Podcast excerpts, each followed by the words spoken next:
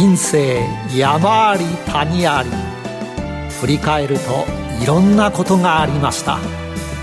あの経験がなければあの人との出会いがなければ今の私はありません。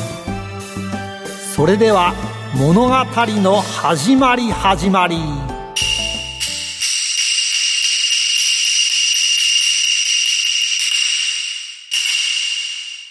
企業トップが語る人生波乱万丈。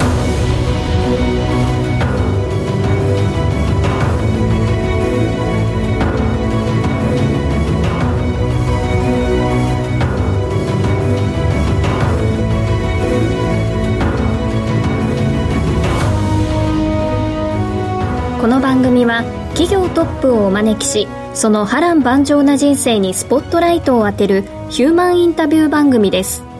トップに上り詰めるまでのライフストーリーからどんな人生のヒントが得られるでしょうか。進行役は辻るなが務めます。それでは番組の案内人をご紹介します。財産ネット企業調査部長藤本信之さんです。毎度相場の福の神こと藤本でございます、まあ、この番組ですね実際に番組出ていただく前に、まあ、僕も取材に行って、はい、どんなことをお話しいただくのか聞くんですけど会社がですねなんと銀座にあるんですよ。いいところにありますね。いいところにあってやっぱ銀座っていう街は、まあ、僕大好きな街なんですけど、はい、やはりですねなんか道を歩いてる人が結構その夕方今回ですね5時半にアポイントあって行ったと思うんですけど、はい、華やかな感じ感じの女性の人たちがふらふらふらっとなんかあるところに吸い込まれていくっていうようなところで、はい、なんかいい感じですね。え？そういう会社が出てくるんですかね？どうなんでしょうか？まあそことは関係ないとは思うんですけどね、はい、今日のヒューマンにもぜひご期待ください。企業トップが語る人生波乱万丈。この番組はヒューマンホールディングスの提供でお送りします。あらゆる人の自己確立をサポートするヒューマンホールディングス。証券コード2415ジャスダック上場ヒューマンホールディングスは、教育事業を中心にその人材育成のノウハウを活かし、人材、介護、保育、IT など数多くの事業を展開。国内から海外までグループのシナジーを活かし、社会のニーズに応える。証券コード2415ヒューマンホールディングスです。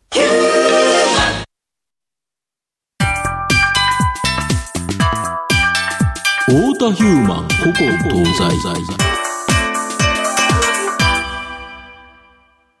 それでは今日のヒューマンをご紹介します。第45回のゲストは証券コード6556東証マザーズ上場ウェルビー代表取締役社長、太田誠さんです。よろしくお願いします。よろしくお願いします。はじめまして。はじめまして。それでは藤本さん、会社の紹介をお願いします。はい。えー、ウェルビーは東京銀座に本社がある本気で就職を目指す障害のある方のための就職支援や職場定着支援などを日本全国でサポートしている企業になります。障害は隠すものではなく生かすものである。そんな思いのもと、すべての利用者と真摯に向き合い続けてきている障害者就職支援のプロフェッショナル企業です。未就学児向けに療育事業、児童発達支援事業、こちらも行っています。主に利用者から一部負担金を受領し、差額は国民健康保険団体連合会など行政から報酬を受領するビジネスモデルとなっています。2018年3月末現在で全国で就労移行支援事業で63カ所、療育事業で19カ所行っています。今後、就労移行支援事業、療育事業とも利用者数は順調に推移していくことが想定され、事業所の新規出店の増加とともに安定的な高成長、期待できる企業だと思います。はい。あの、決算単身拝見しても、はい、経常利益94.2%、うん、3月期決算、うん、すごい伸びているんですよね。そうですね。やはりこれ基本的にはもう場所を増やしていけばですね、まあ右肩に上がっていく。それだけですね、あの、世の中の需要が高いということだと思いますね。はい、世の中の需要が高いということでしたけど、うん、ESG 投資の S の部分に当たる会社でももあるということで。そうですね。僕はなくてはならない。やはり、この障害がある方、この人たちが働けるようになるっていうのは非常に素晴らしいことなので、社会的意義が大きな企業だと思います。はい。なぜこの事業を始めたのかなども、ここから伺ってまいりたいと思います。はい、今から、太田ヒューマンの生態を探るべく、トップに上り詰めるまでの人生について、たくさん質問します。一問一答形式でお答えください。はい。それでは、よーい、スタート生年月日、年齢は？えっ、と、1972年4月22日生まれで46歳です。出身地はどちらですか？えっ、と、東京都の文京区ですね。子供の頃のお父さんの職業は？えっ、と、父はあ学習塾を経営してました。兄弟は何人ですか？と、二人兄弟で兄が一人おります。子供の頃は一言で言ってどんな子？そうですね、比較的活発なタイプだったというふうに思ってます。勉強スポーツどっちが好きでした？そうですね。まああの部活もやってたんですけどまあ半々ぐらいで同じぐらいですかね。初恋は何歳ですか？うんと多分小学校23年ぐらいだったんじゃないかと思います相手の子はどんな感じの子でした？もう元気なあの笑顔の可愛らしかった子だったような気がしますね、はい。好きな女優さんタレントさんはいますか？そうですね。あの吉高由里子さんとか石原さとみさんとかみたいな演技もすごい上手で個性的な方が好きですね。国語算数英語理科社会どの科目が一番得意？国語が得意だったと思います。一番尊敬する人は誰？尊敬する人難しいんですけどあの孫正義さんみたいなあの有言実行で、えー、大きいことも言うけどそれ以上のことをやり遂げるようなあそんな経営者になれたらなというふうに思ってます。子供の頃は何になりたかった？職業で言えばサラリーマンになりたいなと思ってました では社長になるとは思っていましたか？全然思ってなかったですね。学生の頃はどんなアルバイトをされましたか？あの自宅が塾だったので、えー、もう月曜から土曜までバイトをさせられてました社会人1年目はどこでスタートしましたか？あの埼玉県のですね地方銀行のあの武蔵野銀行というところですね。はい、好きな言葉座右の銘などはありますか？そうですね。あのなせばなるかなと思います。何事もこう信じて頑張ればというふうに思ってます。最後の質問です。私辻るなを一言で表現してください。もう可愛らしい方だなというふうに思いますありがとうございます。処世術って言ってましたからね。ねその前にね、この番組始まる前に、なんかそこでプレッシャーをかけて、そう言わせた感が、なんか最近すごいなと。誘導質問、その、ね、藤本さん。えいえいえ では、気になった質問、深掘りしていきましょう。はい。まあ、お子さんの頃には、実家がその、塾をされてたということで、実際子供の頃にその塾で勉強したそうですね。もう小学校、中学校は毎日、うん、あの、塾行かされてました。なるほど。でで、大学生になると、ぜ手伝いますそれそうですね。あの、もう本当に1年から4年まで毎日だったんで、うん、あの、ほとんどサークル活動とかも全くできず、うん、はい。飲み会なんかもほとんど行けなかったような記憶がありますね。ただ、その中で、その、新規の塾を開設されるということになったそうなんですけど、それに主体的に関わったというか、あそうですね。自ら、自ら新しい塾を出そうとしたと。そうですね。なんかもう一個ぐらいあった方が、うん、あの、稼げるんじゃないかと、単純に思って、自分で物件探しに行って父親にですね、ここでオープンしたらどうだという提案をして、で、そこにオープンさせて、で、私と父親で、えー、交互に日々ですね、責任者交代するような形で、運営するというふうなことをやってました。なるほど。はい、だから実際にそういうことをするっていうことは、物件探して家賃で、で、えー、生産が何人ぐらい来たら、これでペイする、儲かるっていうところとか、マーケティングもかなりやられたとまあ、まあ、そこまでの マーケティングとは言えないですけど、うん。うん、まあ、何人ぐらいの生徒が集まればペイするなとか、うん。うん、あそういう分岐点どれぐらいだってことは頭に入ってたと、記憶してます。だけど、それが、だけど、19歳とか20歳ですよね。まあそうですね、はい。で、大学入ってですから。はい。で、そこで、そういうような考えが身についたというか、若干その経営者的なことが、はい、なんか、その学生ながらも身につけたっていうのは、やっぱり今のビジネスにもやっぱり役立ってるって感じですか？あ、まあ、あの頃そうですね。うん、あの、どれぐらい生徒集めなきゃいけない、うん、どうやったら集まるかとか、うん、あの、コストどれぐらいっていうのは、まあ、生活に関わる部分でもあったので、あの、自然と考えてきて、それが今につながってるのかもしれないですね。そうですよね、はい、普通そういう学生の頃ってアルバイトっていうのは、なんか誰かがこれをやれって言われた仕事を、まあ、着々とこなすというのが多いと思うんですけど、これ自ら考えていかないと、で、しかも自ら言い出しちゃったんですよね。そうですね。あの、やっぱり、生活があるというのは、うん、あの、自分も、うん、あの、担っていく一人だという意識はありましたね。はい。これだけど、すごいですよね。その塾はうまくいったんですよね。あのー、まあ、私が大学卒業するまではかなり生徒数増え、えー、増やしてた自信があります。なるほど。で、ただそこで4年間で、そのまま塾の先生で、家業を引き継いだということではなくて、一旦大学卒業した時には、いわゆる武蔵野銀行っていう、いわゆる銀行マンになったと。そうですね。なんで銀行を選ばれたんですか？やっぱりあのー、まあ、塾を継ごうって意識はもう全然なかったです。それは、あの、親の姿を見て、うん、やっぱり安定してないなっていうのがすごくあってですね、うん、先ほどサラリーマンになりたかったっていうふうに申し上げたのも、安定が欲しいなと。なるほど。いうふうに思ったので、で、銀行は、一番安定してさらに地銀っていうのも安定感を感じますし、そうですよね。そうですね。あとはまあ、いろんな業種の社長さんとかと会えるっていうのは、なかなかできないことかなというのもあって、銀行を選んだっていうのはあります。なるほど。はい、最初どういうような仕事されたんですか？もう一番最初はもう銀行員、大体男性で入るとみんなやることだと思うんですけど、水筒係と言って、お金の出し入れとか数えたりりとか、うん、あ袋詰めたりですね、うん、えー、そんなような準備したりとかいろんなことややりました。あの、お金、お金、水筒ですね。お金にかかることですね。それから様々な仕事されたんですよね。そうですね。融資担当として、融資の実務がどういうことかも学びましたし、うん、テラーといって、うん、あの、いらっしゃいませって言ってですね、うん、お客さんを迎えて、はい、お金の入出金したりとか、はい、あいろいろ、まあ、相談乗ったりとかするようなこともやりましたし、最終的には、まあ、外回りで企業担当として、うんうん、まあ、主に融資ですよね。うん、融資の担当、外回りの担当として、特に新規開拓ですね。あ初め取引してない会社さんに訪ねていって、社長さんとお話をして、まあ、気に入っていただいて、決算書を見せてもらって、えー、融資できると思ったら、まあ、倫理会で通したりして取引始めていくと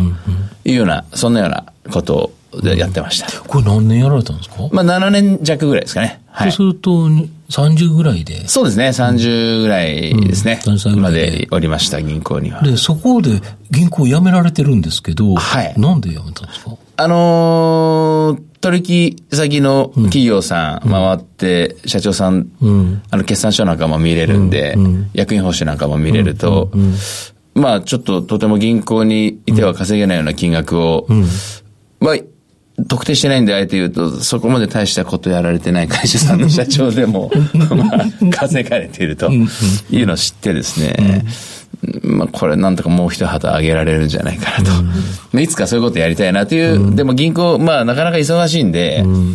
そういうことをやってる余裕も、立ち上げたりする、考える余裕もないので、一回ちょっと、離れてみようと、もう一個ぐらい違う業種を見てみたいなというので、やめました。で、どちらに行かれたんですか？あのー会計士の、主にですね、会計士がそういった資格の学校のタック、TAC ですね、タックというところに、はい。そこでも、まあ資格売ったわけじゃないんですけど、ファイナンスとか、あとあの、企業内大学、まあいわゆるその、 corporate university って言い方してましたけど、まあそういったようなことを推奨するような、あ部署に行って、企業にえー、研修を提案したりとか、うん、そんなようなことやってました。なるほど。そこから、あの、バイオベンチャーに移られたっていうのが、なんか、え、えはい、そうですね。うん、あの、これ、まあ、知り合いのお医者さんがですね、うん、あの、まあ、テラ株式会社という、まあ、今、ジャスタックに上場してますけど、はい、まあ、そちらの、まあ、そこの創業した、あ人がですね、あのまあ、ぜひ一緒にやろうというふうに言われて、うん、えー、まあ創業からですね。何人だったんですか？その時、いやもう彼と私ですね。二人ですか？はい、そうですね。この二人からスタートして、実際に、あの、ジャスタックに上場、テラ上場してるじゃないですか。えその時は副社長だったそうですね、副社長でした。そうなんですね。はい。なるほど。で、これって大変な努力ですよね。まあ、そうですね。バイオベンチャーってまた他の会社とはちょっと違う、はい。ものですよね。そうですね。あの、特に文系人間だったんで、うん、あの、医療的なこととか、まあ、細胞に関する知識とか、まあ、そういうのはまあ、全然知らないところから、うん、本当に学んでいったので、うん、ただまあ、あの、勉強そんなすごく得意だったわけじゃないんですけど、うん、あの、学ばなきゃいけないとか、興味を持って学ぶってなると、こんなにも気づいたら頭に入るもんなんだなと、いうこと感じましたけど。はい。で、実際にこの上場されたんですよね、はい、寺さんが。そうですね。で、そこから、またテラを辞めて、そのテラの株式、あの、副社長ですから持ってると思うんですけど、はい、売却されたとか。そうですね。うん、まあ、これはあのー、まあ、辞めた時に、うん、あの、今のテラの社長の矢崎氏に、うん、まあ、どうし、どうしてほしいっていう話を聞いてですね、うん、あの、売却してほしもらった方が、まあ、ある程度のポジションを持ってたんで、あの、持ったまま副社長だった人間辞めると、やはり、あの、売り、圧力的な、あイメージもあるので、まあ、いい先を見つけてですね、売ってくれた方がいいということで、あの、売りましたけど。ブロックトレードしてですね。で、しばらく充電期間かまあ一年ぐらい、あの、遊んでました。まあ次の事業の、あの、を考えな、考えたり準備はしてましたけど。うん、はい。これ、この充電期間というのがやっぱり重要だったっていう感じですか？後から考えると。あの、やっぱり、そうですね、テラの時代はかなり体力的にも無理をしていたので、あの、睡眠不足もかなりたっていましたし、あの、まあ、ストレスなんかもたくさんあったんだと思うんですけど、まあ、1年間でかなり体調的にもですね、うんうん、あの健康に本当になって、うん、えー、よかったなと思ってますけど、うん、まあ好き勝手に遊んでたんで、うん、あの、ストレスフリーで、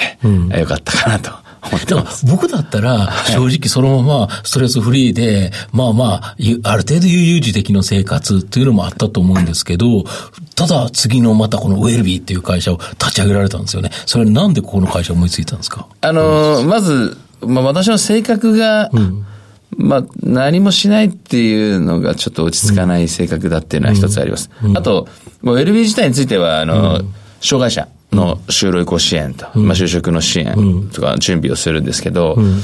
あの、テラの時にですね、あの、まあ、癌の患者さんと接する機会ってたくさんあったんですね。うんうん、そこでまあいろんな話をして、なんとか、うん、あよくならないかなということは常に考えていましたし、あの、本当にその患者さんの、うん、良くなっていったり、うん、そうじゃなかったりってケースももちろんありますが、うん、それで一喜一憂をしていて、うん、まあ、事業に対する考え方が、まあ、私の中で、いつかしらかその困った人を助けるということに、こう重きを置いてですね、あの、そこにやりがいとか生きがいとかを感じるようになったので、まあ自分でこう、いずれオーナーシップを張ってですね、うん、独立会議をすると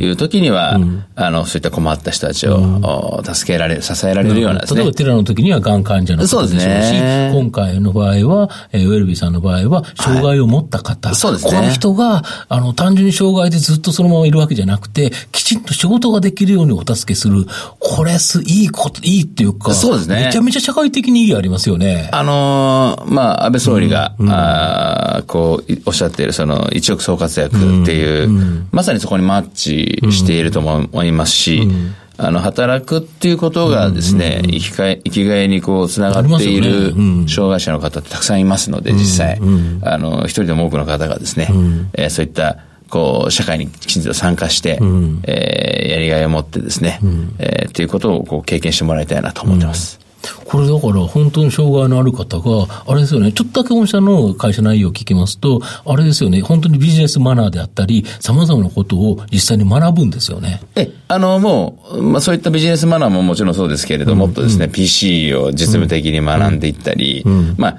あ、あプレゼン資料を作って、はい、で、電話を苦手な方とか結構多いですね。精神疾患お持ちの方とかはですね。えなので、まあ、あの、いろんなうちの、いろんなたくさんセンターありますので、うん、あの、他のセンターにわざと電話をかけてですね、うん、意思の疎通を図って、なるほど。収集してきた情報をもとに、うん、えー、まあ、資料を作成して、みんなの前で発表してとかですね。まあ、そういった本当のビジネスで。会社の場で役立つようなことを身につけて、実際にそういうのが身についた人が会社に働くからこそ定着率が高いんですよね。そうですね。あとはまあもう本当に、例えば1年間、あの利用者さんが、えーこう通っていただいていればですね、春夏秋冬でそれぞれの季節ごとにですね、症状違いますんで、その特徴なんかも、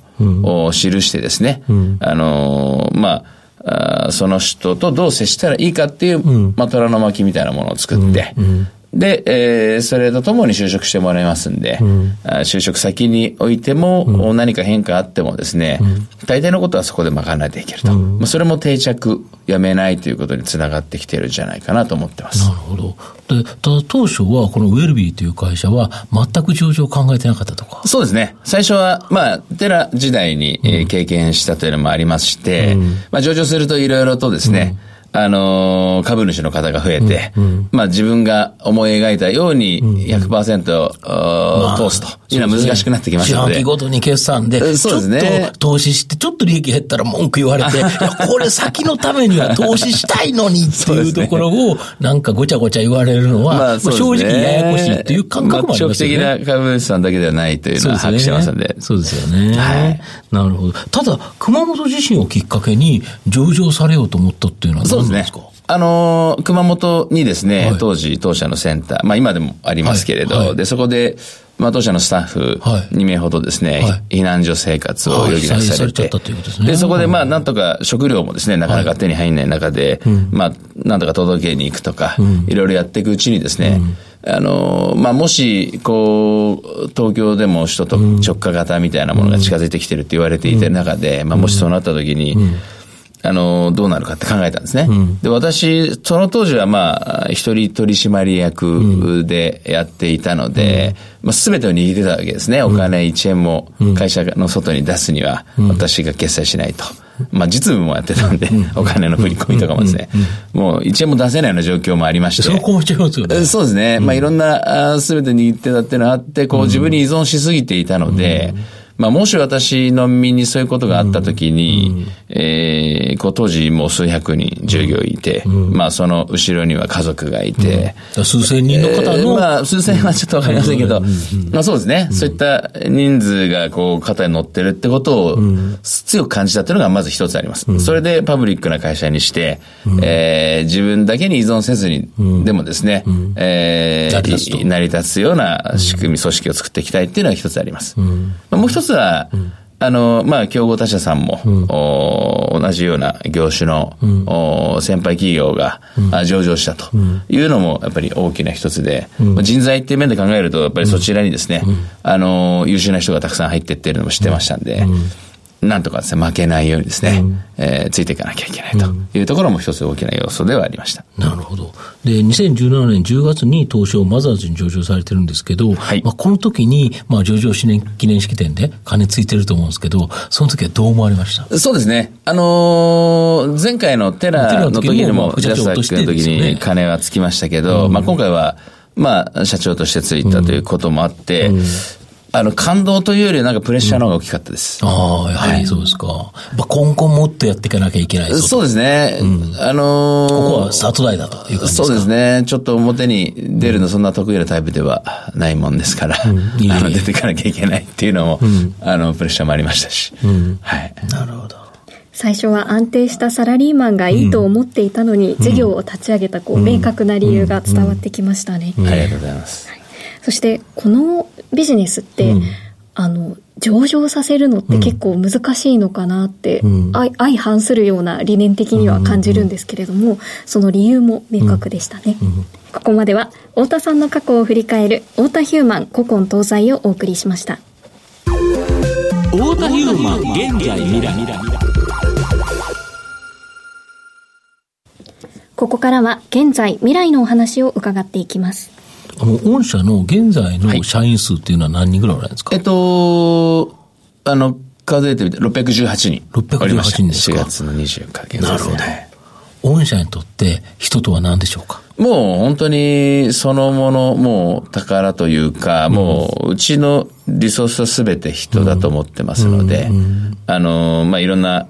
商店だったら在庫とかありますけども、す、べ、てが人なので、そうですね。就労支援するのって別にコンピューターがやってくれないですもんね。そうですね。もう、ね、本当に従業員が、うん、頑張ってくれているのが今につながっているというふうに思ってます。なるほど。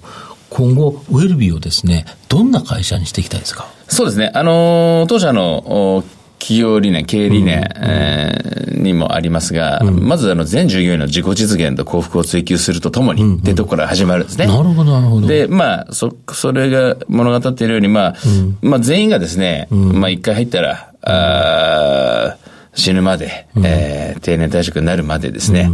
あの、勤め上げられるような、途中で辞める人が一人もいないような会社にしたいなと思ってます。まあそれが、まあ、従業員満足とかがですね、うん、きちんとできてない会社が、うん、あ困った人をサポートできるわけはないなと思ってますので、うん、まあ、そこをこう、いつまでも目標に掲げていきたいなと、それを追求していきたいなと思ってます。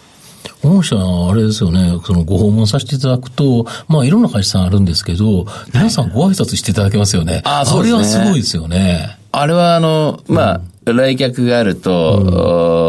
みんなスタッフが立ち上がって挨拶してくれてるんですけど、うん、私が共有したわけではなくてですね、すはい、本当に、あの、まあ、ちょっとリーダーシップのあるような、うん、社員がやり始めてくれたら、うん、そこから自然、発生的にこうみんながですね、あの、普及させてくれたという文化になってますね。あれはなんか、実際に訪問したけ、あれで言うと、ああ、いい会社だなと思いますよ、本当に。ありがとうございます。うん。まあ、10年後の太田社長、何されてますか？もう、あのー、今の、会社の社長であることは間違いないと思いますんで。うん、あ、まだ、まだ年齢が。そうですね。まだ、あの、46なんで、まだまだ働きたいと思ってますし、もっと大きな、うん、あ組織も作っていきたいですし、うん、あの、本当に、こう、社会貢献できるような、あの、まあ、福祉だけにとらわれているかわかりませんけど、あの、シナジーがあって、えー、社会貢献できるようなことをもう広げてやっていきたいなとは思ってます。なるほど。社会貢献っていう言葉がありましたが、ウェルビーっていう会社の名前ってよ、よくなるみたいな意味ありなんですか？あ、それいいですね。うん、あの、本当はウェルビーイングっていう福祉からつけたんですけど。うん、そうなんですね。なるほど。ウィルビーの、うんちょっと使わせてもらうかもしれません。なるほど。あの、就職とか転職活動って、うん、私もすごく不安だったんですよ。うん、あの、同じ境遇の人を集めていろいろ聞いてみたいとか、うん、そういう気持ちになると思うので、うん、あの、福祉っていうところに関わらず、こういう仕事って必要なのかもしれませんね。ねありがとうございます。今日のゲストは、証券コード6556、東証マザーズ上場、ウェルビー代表取締役社長、太田誠さんでした。太田さん、ありがとうございました。ありがとうございました。どうもありがとうございました。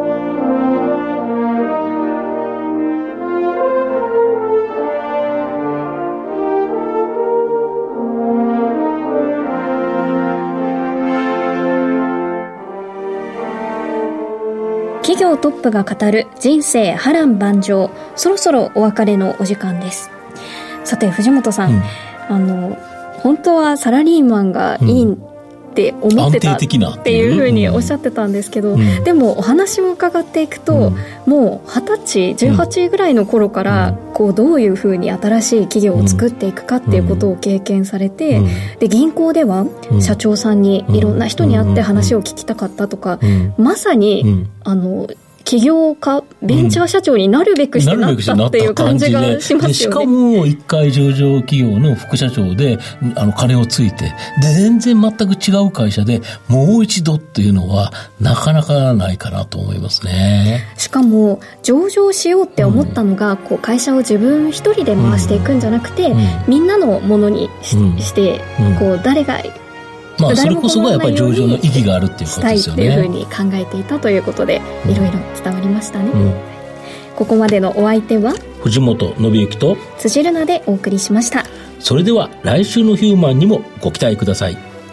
企業トップが語る人生波乱万丈。この番組はヒューマンホールディングスの提供でお送りしました。